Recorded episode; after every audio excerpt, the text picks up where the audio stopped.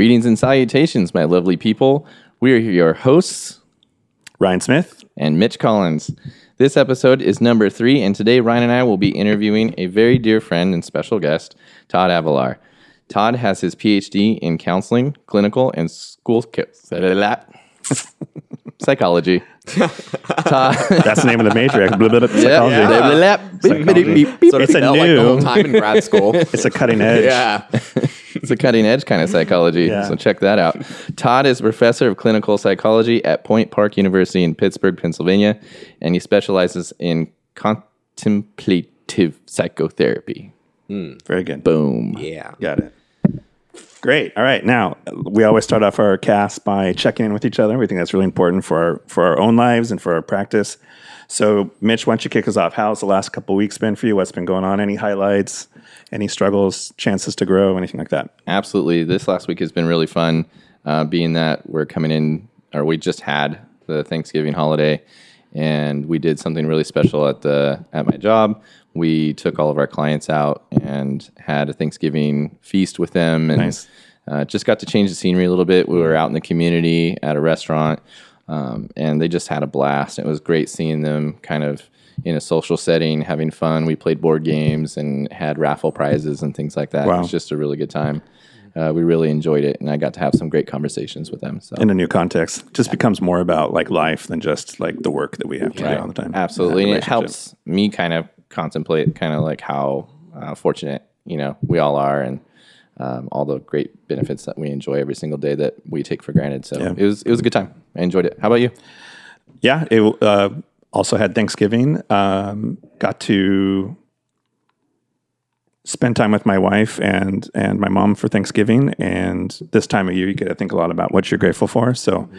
I definitely am grateful for this, that we're doing this after all the time. It's weird to see like it's the realization of this is happening, mm. and we're I'll know up we're now up on eight different platforms, which is incredible that technology allows us to do that. So it's been good, and I think it's good to see already where this is going, the trajectory of this, and I'm excited for what we're doing. And today we get our first guest, which is also exciting. So Todd, why don't you tell us, check in, how you doing? Any thoughts about this, nerves or yeah. concerns about jumping in with us? You know, it's really exciting because it's funny. You know, I've been visiting for the last couple of weeks from Pittsburgh and getting started on my private practice in addition to teaching, and being back here, um, Fresno and Santa Barbara, which I consider my other hometown because that's where a lot of my friends and grad buddies are. All of a sudden I'm reflecting on, wow, I just made it through six years of grad school, and now I'm a professional, and now I'm building, you know, this brand of the kind of work that I'm really passionate about. And, you know, just a couple days ago, I was thinking about how I, you know, would be amazing to start, start trying to do a podcast. And then, you know, I, ta- I texted, um, Anna, Mitch's wife, that, you know, so I was thinking about, she's like, oh, did you actually know that he and his friend Ryan started a podcast? I was like, oh, okay. She's like, do you want to do it? I'm like, yeah, let's do it. So I'm excited. I'm here. Um, you know, I'm actually in the moment, like the nerves are starting to calm. I'm just checking in with myself and just trying to be, be really present, because yeah. this is really, it feels like in some ways a kickoff into this new For phase yourself. Of the career mm-hmm. that I'm going into.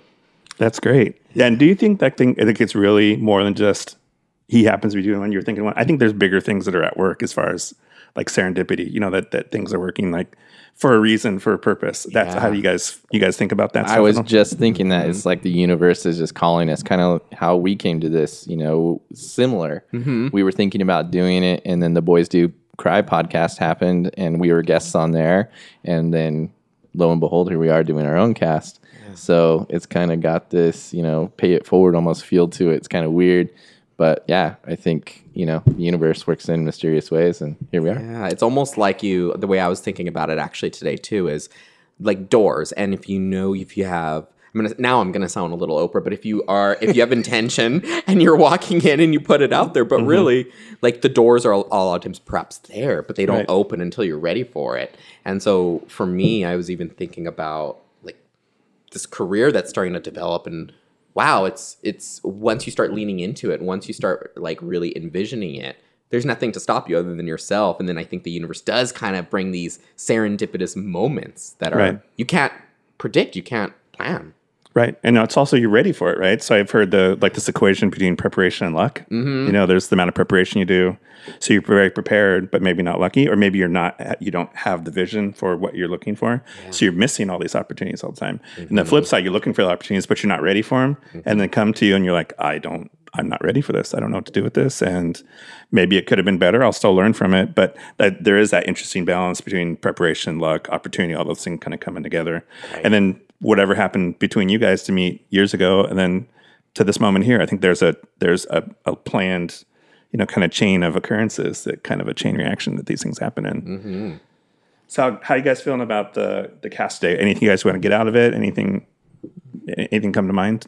Well, I'd definitely love to learn more about con- contemplative psychotherapy. I think that's really interesting, and uh, I'm excited you're here to share that with me, and so I'm, I'm excited to learn. To expand on. Yeah. Absolutely. Yeah. Yeah. And as I'm sitting here, I, I can feel the energy, and it's just like like an exchange. We talk about in contemplative psychotherapy, an exchange happens. The mutual exchange. Yeah.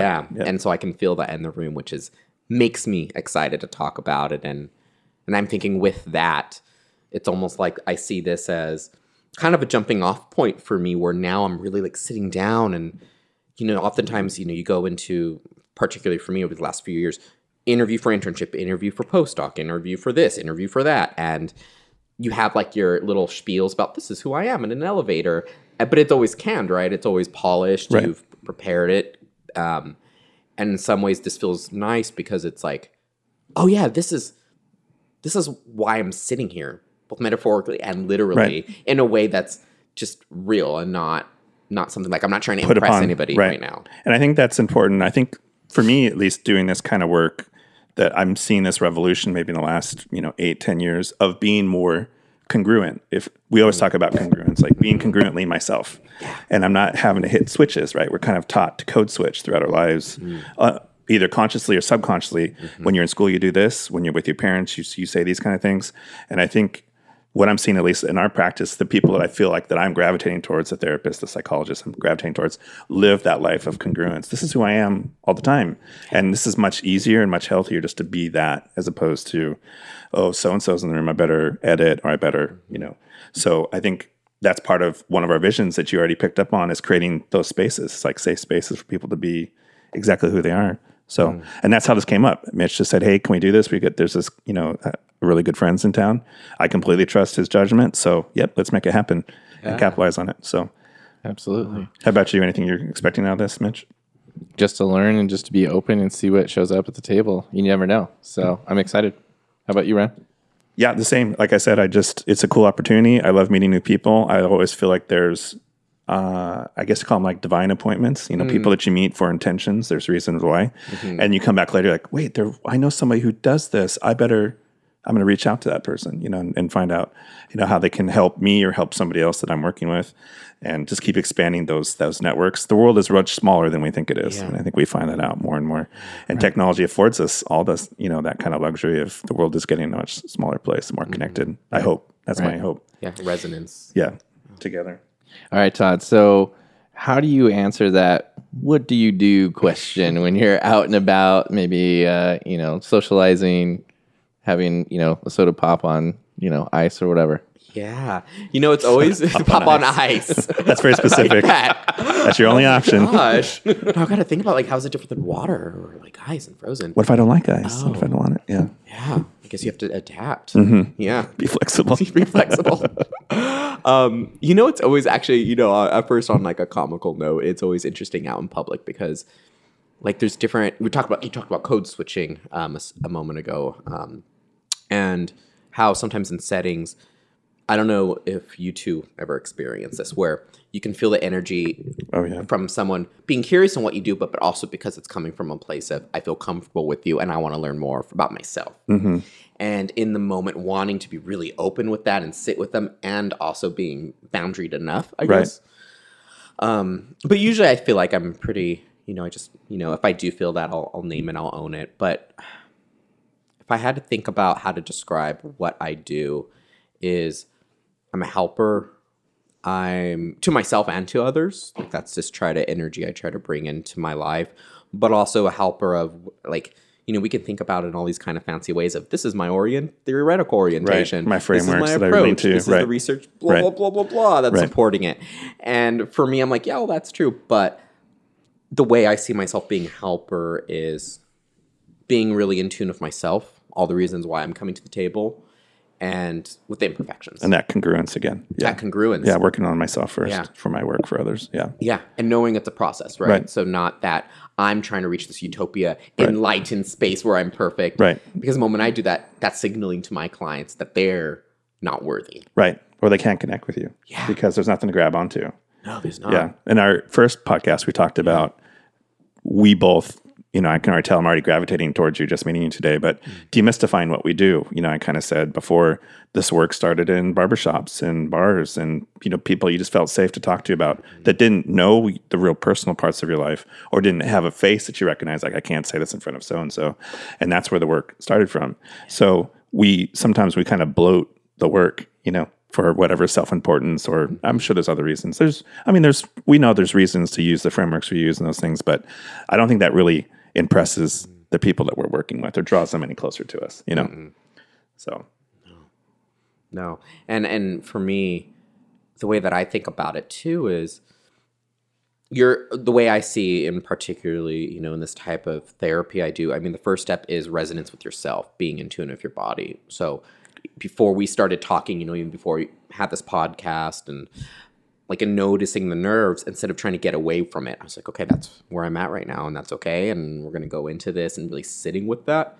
And for me, I think oftentimes as therapists, we sometimes want to, I'm going to go into the room and I'm going to be ready for that. Have control and yeah. control the room and the space. And yeah. Yeah. And, and I think for me, it's all about letting go of the right. control, letting right. go of that fallacy that everything's going to be compartmentalized and just being with whatever's there. Right. And that allows you to flex with what the, the needs of the client is, you know, yeah. otherwise it's really just you kind of impressing yourself, right? Mm-hmm. Which we've seen, all, we've all seen people do that. And even if you guys don't do this, you guys know that people just love kind of the sound of their voice and they love what they do. Mm-hmm. And, and I don't know that they can be really that effective in what they're doing, you know? So I think you're right. If you don't, if you're not so stuck in your, the mastery of yourself, then you really can be open to the people around you. Or like you said, that energy exchange you mentioned earlier. Yeah. So if you were, you were saying that resonance, can you explain that? What do you mean by kind of resonance with yourself or resonance mm-hmm. with others? Can you kind of break that down a little bit? Yeah. So when I think about this, even from, I think it definitely applies to the clinical work, but I think it just applies in general when you're talking with people and you're connecting people in everyday life, is one, seeing where you are in the moment. So if I'm sitting with someone and I'm feeling really nervous, really anxious, you know, if I'm not checking in with that wavelength, I'm putting that energy out that, there. Yep. And if they're, so if I'm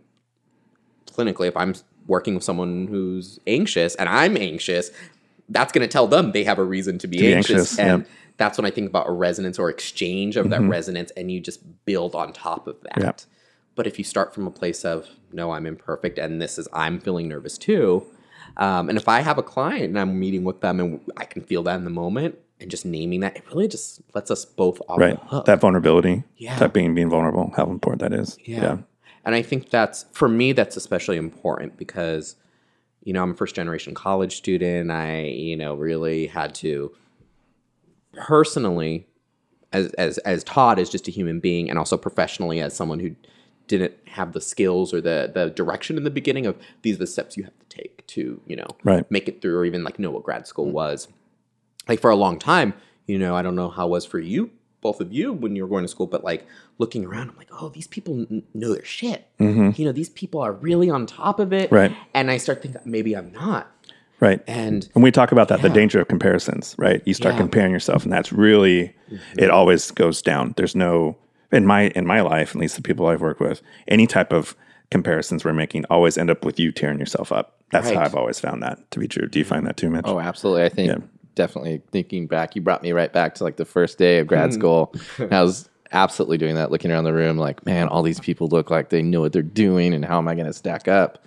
You know, and then like one course in, I'm like, I got, I got this. this. Yeah. And what was I, well, why, why was, was I, I so stressed out about yep. that? You know, yep. and, but that's kind of human nature. I think we have that tendency to devalue kind of our strengths and overvalue other people's strengths. Right. Yeah. You know, which leads to that kind of giving away your power to people, which we talk right. about a lot, is mm-hmm. giving away control and influence to other people right? Mm-hmm. And that's always kind of a, it doesn't return. Like Mitch talks about, like the return of investment. It, there's no return mm-hmm. of investment in doing that. You no. know, when you do that, it's always going to cycle down. And, yep. Yeah. Yep. Well, and it spins around and gets worse. And yeah. Yep. Yeah. Yeah. Well, and it's just the way I see it too is, I mean, unless you are like, and I think it's rare that someone is truly, they believe one hundred percent with their body, with their mind, with their spirit that they know it all.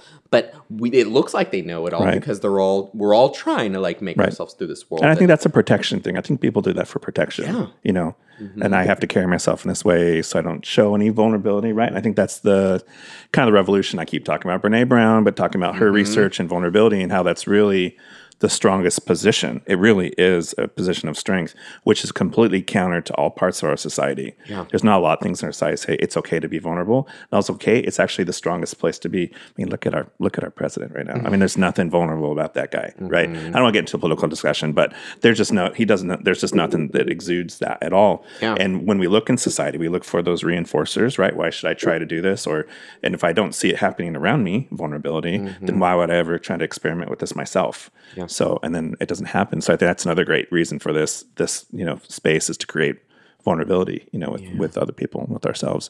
Like you said, if I start with me, I can actually project that out. It's okay to just be you and be messy and, you know, yeah.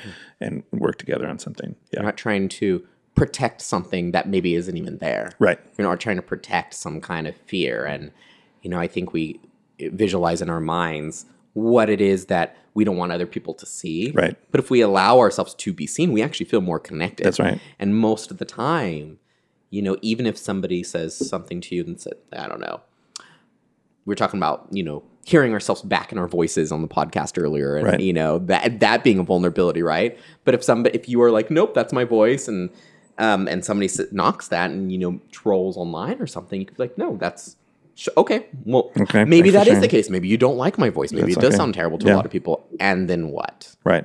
You don't have anything to run from anymore. Well, and, and the flip side, too, is in the positive way is it may be a gift. You may have a gift that you're not sharing because you're trying to protect yeah. certain things, right? How many times have you guys been in situations where you share a vulnerability and you can feel the energy in the room completely shift mm-hmm. and everybody kind of settles down and goes, oh, okay, they're sharing that, then I'm going to share, right? We've seen that. Mitch and I have a ton of trainings that we've done. Mm. We start out by being vulnerable, and the whole room, the whole room shifts. You know, yeah. it could be seventy-five people we've had trainings, and the whole room just changes tone. Mm-hmm. Once we say, hey, this is where we're at, and we're going to make mistakes, and I'm here because, like, you know, I, I'm trying to learn too. I'm on a journey with you guys, and then the whole room just, you know, and that's a gift that you're giving, you know, to that, mm-hmm.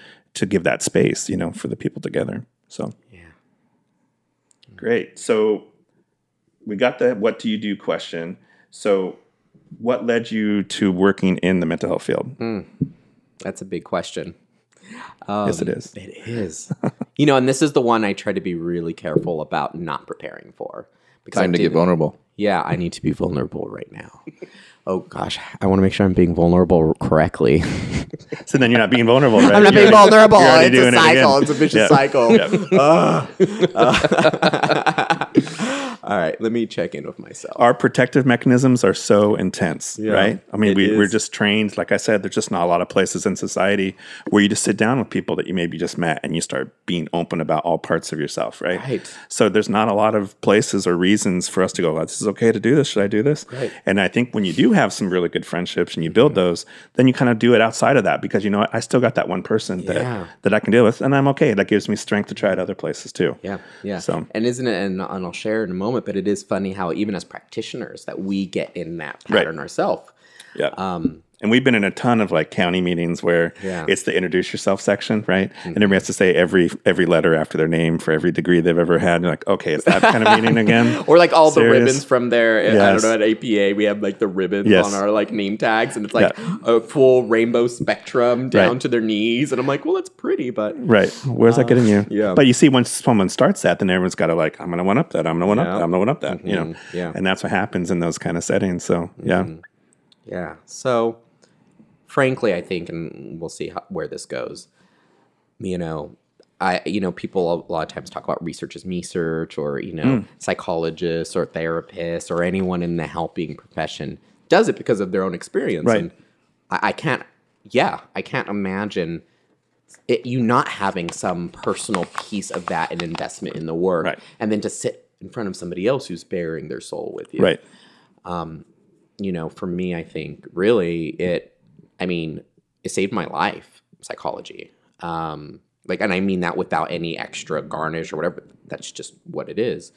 Um, so I'm thinking back, you know, I, you know, had a good, solid, you know, family. Every family has their issues. Um, but I was pretty severely bullied, actually, when I was um, in elementary school and then middle school, you know, physically and verbally, mm-hmm. you know, and as I was moving through that, I mean, for me, I went from being, you'd see pictures of me when I was a child, and I was like jumping around. I was real just like kind of sassy and like playful and, and being yourself, being just kind myself. of being yourself, completely yeah. yourself. Yeah. Yeah. And then when all that happened, I mean, I just, it, like, I look back now and I can see pictures of myself, or I can almost visualize the timeline. That moment from that picture, yeah. Yeah, yeah. Like, um, Mitch just a second ago, for people who can't see, kind of, like, crouched down, and there's this, like, crouching feeling where not only internally did I im- implode, but also physically I, you know, I turned to food. I mean, I played mm. video games, ate a lot, and... you know, in many ways, food, my games became a coping mechanism. Right. And I moved further away from people. And a protection from everybody. Yeah. Yeah. Yep. And just interesting how we internalize a lot of, like, even though it was for a few years where it was intense, you, you then start to believe those voices. Right. And for me, I think it was just, I also noticed that it started to go towards my relationships with other people, socially, romantically, you know, being with, you know, m- men who were abusive too. Right. Because that's um, what you experienced. So that's, that's what you were drawn yeah. to.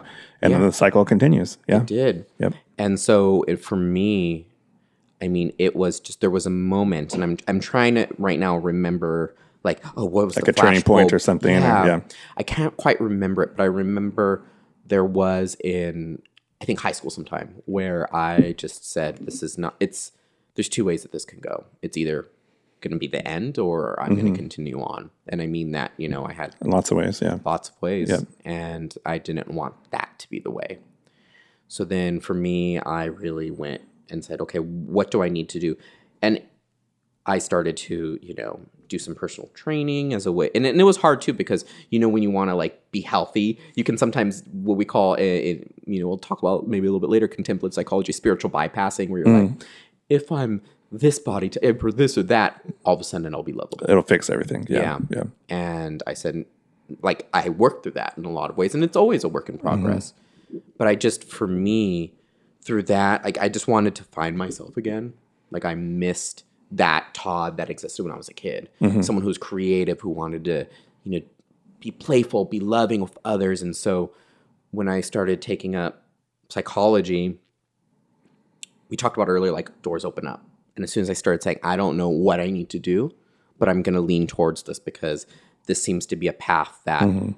I can help myself. And if I can help myself, then I can help others. Um, and doors really started to open up at that point. I started meeting mentors. I, you know, being, you know, no one in my family has gone to college at all. And I didn't even, when I thought, oh, I, you know, maybe I'll be a therapist, I didn't even know what that was. What that, how you get there. Yeah. yeah. How you get there, or what right. that even would actually look like. Right. Um, and so I had some mentors here who just said, you know what? Transfer to a four-year, do research, get involved. Stuff that you're interested in. I said, okay. I didn't know. I didn't question it. I just said, have nothing to lose. And then I wound up at, you know, U C Santa Barbara. And long story short, I met someone who was an assistant in one lab, and they left. And I was like, I think I need to be in that lab. And so I just started to like message the grad students mm. without even knowing the graduate advisor was like the the leader of the research. Oh, wow. The one that was like the big known name in the field. I was like, they're doing L G B T research. Okay, wow. That's cool. I'll just head that way. Yeah, I'll yeah. just head that way. See what happens. And so I remember, um, and her name's Tanya. I remember the day that she walked up to me when I was with some of the grad students out in like this quad area. And she goes, oh, hi, I'm Tanya. And I was like, oh, hi, Tanya, nice to meet you. But I thought she was, you know, like a guidance counselor, like the people that you meet and they plan your classes. Mm-hmm. I didn't realize that she was like this, oh, this world-renowned L G B T researcher that everyone talks about at conferences. And I look back and, I mean, she's always mentored me wow. personally and professionally. And and it's and, and you know it's a strong mentor when I think a lot of people who are leaders of whatever they're doing have that that rainbow spectrum badges on their mm. name tag, like they would be offended by that.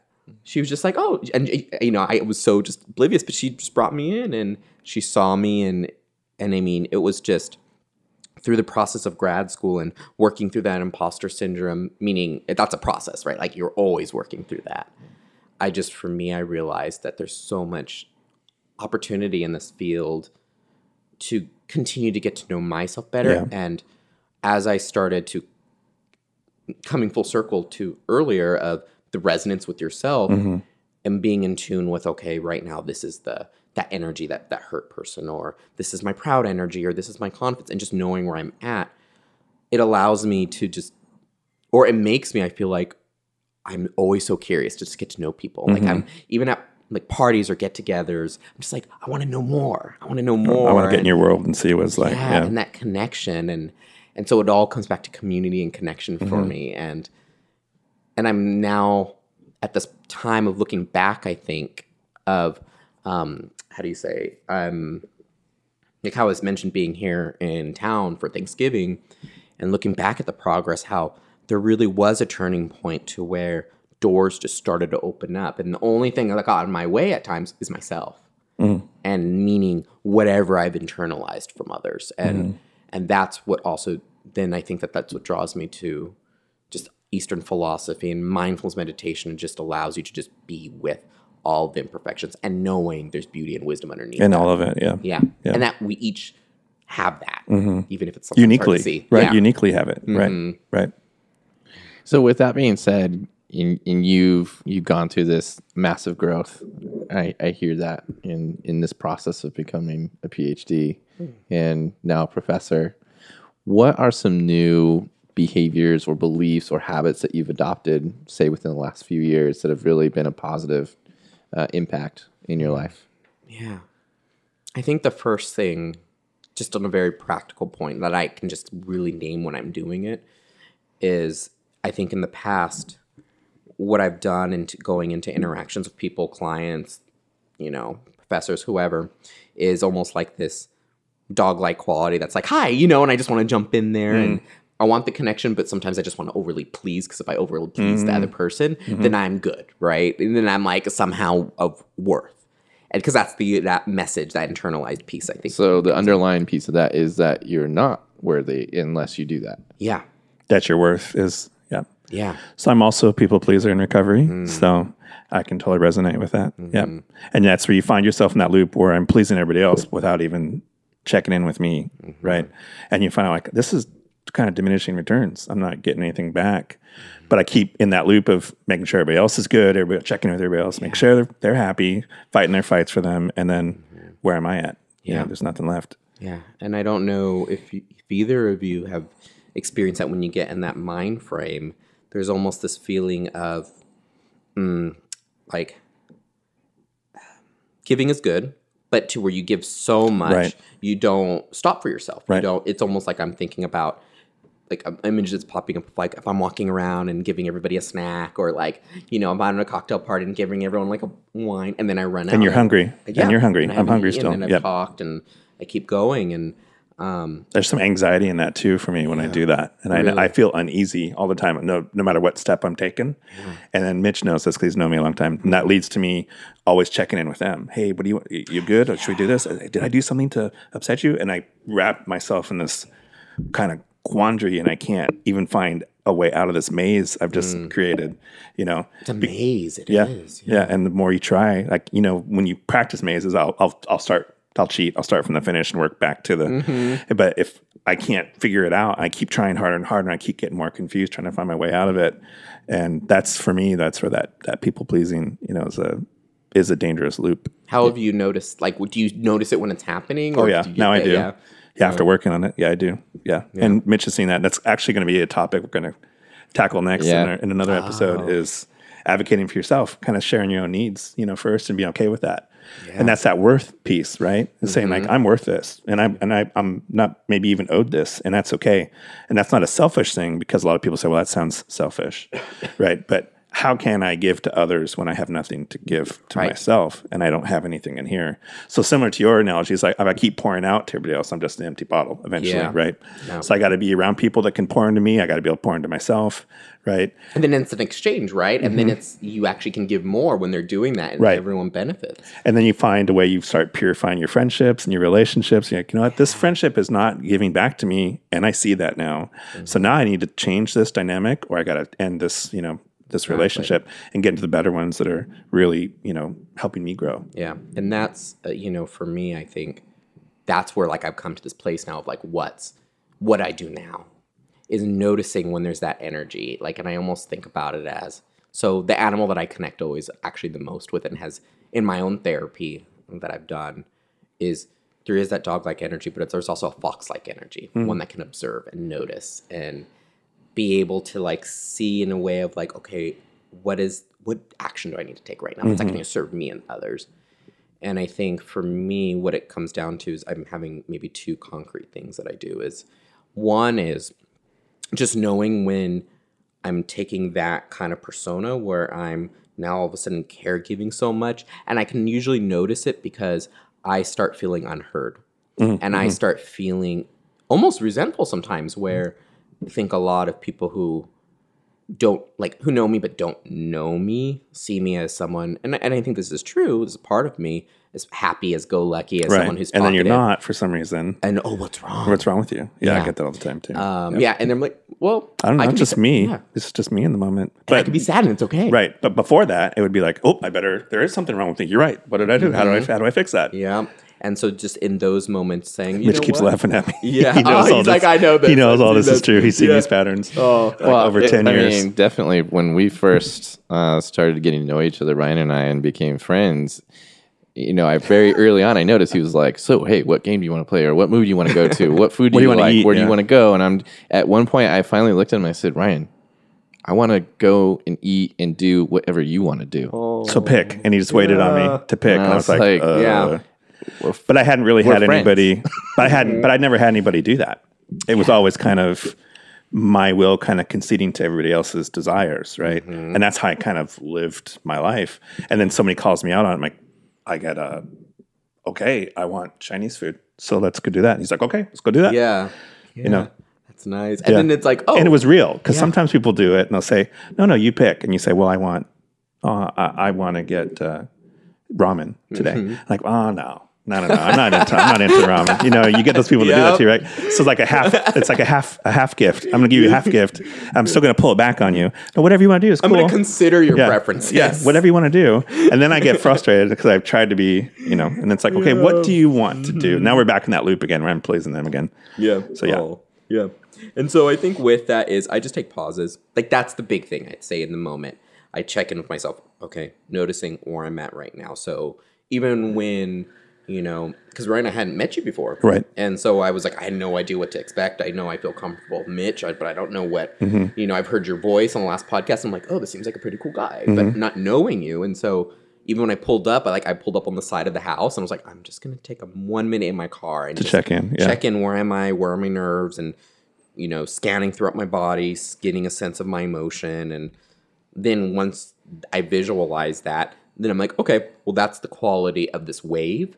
And so now that I can visualize that wave, I'm just going to sail on top of that wave and know sometimes I might I might like crash into it or I mm-hmm. might fall into it, but I can get back onto it again. And that gives you some power, right? That's part of that empowerment yeah. of getting back in control of it again is mm-hmm. naming it. Now I'm going to own it. Now I've got some say in how I want to ride that wave or not. Yeah. So, and that's a key piece to getting back on track when you find mm-hmm. yourself, you know, in that in that loop. Mm. Yeah. Right. Creating that space, creating that pause definitely lets you... or empowers you to then respond to your environment versus just reacting to it, mm-hmm. right? Which is really cool. So one of your habits, like you said, is making the pauses and then checking pauses. in with yourself. That's a that's a habit you've created. Any other ones that kind mm-hmm. of come to mind? Let me think. I mean, really what it comes down to is that that pause in so many different forms, you know, whether that's through breathing, whether that's through just like noticing my bodily sensations. Um, also, what I do now, too, on a much more just kind of like social level, which I'm noticing is deepening my connections with others, is in some ways friends that I've had for some time that maybe I haven't broken that, I don't know how you put it, the um, the gloss, the veneer of mm-hmm. I'm pleasing you. Yeah. yeah. Is having conversations with them. So even when I was in Santa Barbara, I have two um, good friends. And for various reasons, with both of them, I have different ways where when I'm with them, I'm like trying to caregive, or right. I feel like, okay, I'm just going to bracket off this and this and this part of myself. About me, yeah. And realizing the last couple times that we've spent time together, knowing we're good friends, knowing that they love me and I love them, and at the same time being like, we're not connecting. This is right. not sustainable. And so really now when that's happened, I've like started to learn to tell those type of friends, like, this is where I'm coming from. This is what I'm going to work on. And counting on that, not that they're going to do all this work for me, but that I'm going to make these, these, um, uh, I'm trying to think of a word, these steps, these mm-hmm. that I'm going to like get outside my comfort zone and trust in their friendship, and knowing that that's going to deepen it and that I can be more um, authentically me, congruent. Right. Congruent. congruent. Yeah. Well, you're also adjusting the the dynamic of the relationship, yeah. right? Because you're saying like, hey, I'm going to I'm going to show up at the table too, just mm-hmm. like you do. And this is how I'm going to kind of state my needs and say what I, what I want, and mm-hmm. just kind of put that out there. And then, so I want you to know that's what I'm going to do from now on. And yeah. then that kind of kind of rewrites or rebuilds that friendship, right? Mm-hmm. And you see how they respond, right? Are yeah. they going to go along with you and say, uh, no, that's not a relationship. You do what I say. That's how this has been for years. And that happens, right? Yeah. You set a boundary with somebody and they go, no, no, no, I don't like, I don't like that. I'm, you're supposed to give to me. Mm-hmm. And then you have to come back and go, well, all right, I'm not okay with that right now. Mm-hmm. So am I going to keep this going, this dynamic, or am I going to distance myself? Or, right.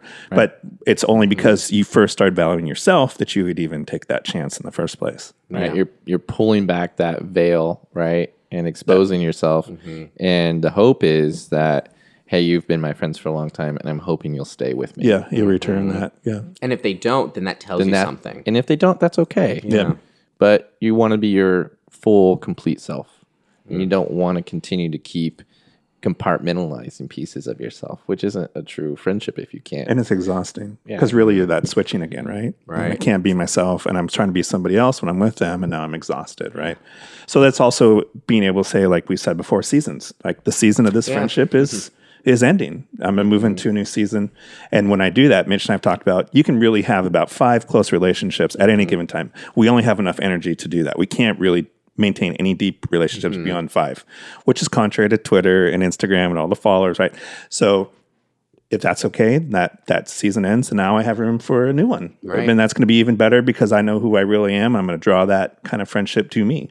Mm-hmm. And you know, and I'm even thinking about seasons and within a friend, like within a particular friendship, in almost this, this you can be transparent, you can be you, and sometimes you're going to piss each other off, sometimes you're going to irritate yeah. each other, you're going to like go through a winter season with them, and things are going to be nippy, and you're going to be like, it's too cold, I'm going to go inside, I'll see right. you later, and, and and that can be a good friendship too, because yeah. at the end of the day, I think we all want to feel like people are present with us throughout all of the imperfections, right. so I, I can say something, you don't like it, and we can agree that we don't like it, but we still feel like, but I still love, I still care, and I still see you through beyond all of the, that. Yep. Yeah. Yep. And that's when you know it's a real friendship, is when you can be maybe not your best self, you know, and that person's like, yep, yep, this is just where you're at, and I'm okay with that. Because mm-hmm. they're going to have the same thing, you know, and that's okay too. Yeah. That's the kind of friendship you want. Mitch, Mitch and I, and I know other people, have, you want the friendships where you can kind of say, whoa, I mean, can we check in? Because I don't know if you're going to that place. And you'll say the things that maybe that person doesn't want to hear. But the trust is there to say, yeah, I know this is coming from a place of care. So yeah. I'm going to listen to that. I'm going to take that into consideration. And we talk about, too, being empowered. Just because you have a great idea doesn't mean that I have to do it, right? Which is hard for people to understand that. Well, I have the best solution for uh, you. Oh, thank you. I, I thank you. I'm going to hold on to that, but I may not do that right now. Yeah. And that's how really hard for people, especially people pleasers, not to just go, okay, I'll just go with the way that you're telling me. That's mm-hmm. the best solution, so I'll just follow you and do that. And that starts the same pattern again, yeah. right? I love so, that. Thank you for sharing. That's right. Thanks for sharing. That's we use I that. Appreciate your opinion. Your that's suggestion. Right. We use that a lot, and that's a re- it's a great way to recognize that they've said something, but not have to say that I'm going to take part in what you're actually right. doing. Hey, thanks for sharing that. Mm-hmm. And people are kind of stunned. They're like, "Well, yeah, but what now? Uh, I told you. So what are you going to do about it? I'm just, thanks for letting me know. Yeah. You know, thanks for sharing your thoughts. I appreciate mm-hmm. that, man. I know that you, that's coming from a place of care. And you really can stop that impeding desire for the person to try to fix you, right? And, you know, in your work, our work, we don't fix anybody, right? Mm-hmm. It's just, that's that congruence again. I'm working on me and then mm-hmm. project it outwards and show others people how to do the same thing for themselves. Right. And that feels almost like a skill. It is one in which there's the, yeah, there's the real psych, there's a real therapeutic work to be able to go inwards, to be able to um, contemplate your yourself and your, not just your identity as in like, I'm a teacher, I'm this, I'm that, but of, no, I'm noticing this is where the real pain is. Mm-hmm. And then teaching folks that not only do you not have to change that, but you can be present with it. Right. And when you do that, actually then, you know, your the way that you act in life, the way that you move forward in the world, actually just in process of that starts to be much more pure and much more clear, and decisions start to become much more obvious because you can stop and check in. Am I doing this from the place of fear, or am I noticing and observing the fear? And then maybe now I know what I need to actually do. Right. Right. Yeah. Yeah. yeah it's accepting, or dare I say radically accepting right. those that's feelings right. and emotions. Let's reinforce that. Yeah. We talked right. about that. Mm-hmm. Yeah. Without naming it or judging it, just saying this is where it's at. And then we talk a lot about the uncomfortability. The longer you can sit in those spaces of uncomfortability with yourself and with others, that's where the growth happens. Right. That's yeah. where the bringing the happens. Compassion to the table. Yeah. And you have to, and that's what has to happen, you know, to do that. Yeah. You know, be compassionate with yourself, be compassionate with your peers, mm-hmm. your friends. Yeah. Mm-hmm. And you did it with yourself when you checked in in the car. You're like, yeah. I'm compassionate with myself, and I'm going to try this anyway, and try to meet this new strange person, and try this new thing. And, and you did that. And you had, that starts, that started the work before you even came in the door. That started right. getting you ready to do this. Mm-hmm. Yeah. Yeah. So let's switch gears. Cool. Okay. So uh, what is a purchase you've made for under one hundred dollars that has most improved your life? So, of course, it could be something free, but... Ever. Sure. Just whatever comes to mind. Okay. I'm trying to think of, like, purchases now. What purchases have I done? Um, I don't know if this is, like...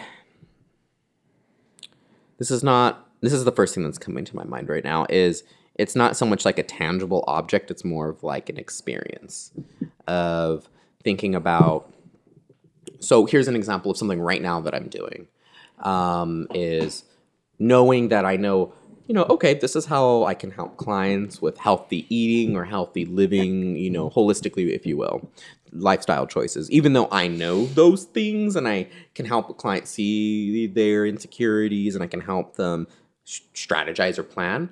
I still know, but in my own stuff, I could get caught up in my own gunk too. So mm-hmm. that doesn't mean like I still go, you know, I'm every day at that, you know, CrossFit gym, and I'm like, I'm like, that guy could lift me over here. I'm mm-hmm. like, and I'm never going to be able to do that. Or I mean, I guess I could, but it's not it's something I strive to, but it, you know, just, that's not, but it's, I look around and those, those comparisons again, there, those making those comparisons. comparisons. I'm telling you, yeah. it's the, it's the doom of comparisons. It's there. And, yep. and that's, I think that's the thing for me, is looking at, okay, those are always going to be there. Right. You know, ACT, for instance, you know, they talk uh, acceptance commitment therapy. They talk about like the voices on the bus or the passengers on the bus right. and all of your, like all of these, like, no, you're not good enough, or no, you're fat, or no, you're this. Right. No, the voices that. in the cave. Yeah. Like voices last, in the cave. Yeah, that little, last podcast. little demon in your mind, just yeah. whispering yeah. all these different things to yourself. The yeah. echo chamber in your head. Yeah. And they're going to be there. Mm-hmm. They're not going to just disappear ever.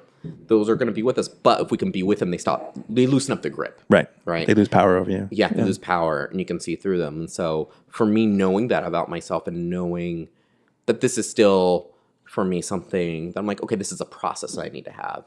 Um, I have, um, and this is under one hundred dollars. He's, he's wonderful. So he's a, um, a nutrition coach at my um, mm. CrossFit gym.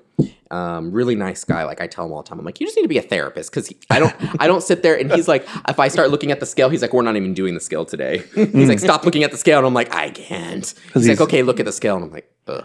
Uh, he, he knew like, hey, it's not going to go anywhere, but yeah, he let you do it anyway. Yeah. yeah. But he sits in like, and, and this is where I think some people are natural born therapists. Mm. Um, and you know, well, there's therapeutic things happen all the time. We yeah. talk about that. You can have therapeutic yeah. friendships, therapeutic movies, mm-hmm. therapeutic experiences.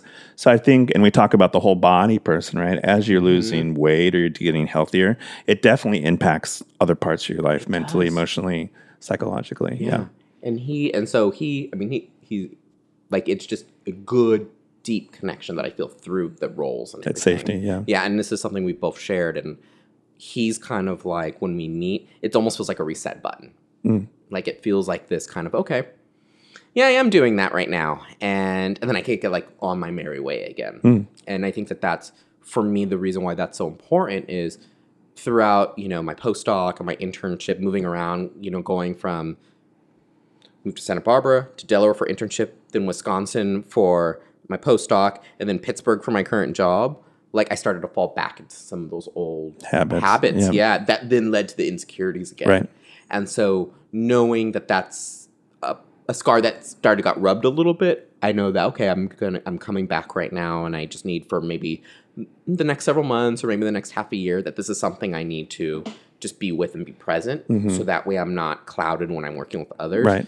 That's important. But more than anything, it's like, that is just so, feels therapeutic. And I'm going to cheat and tell you one more thing uh, about, about the No, nope, don't do it. You oh, can't do I it. We said to. one. I have okay, to. Go ahead. Okay, cool.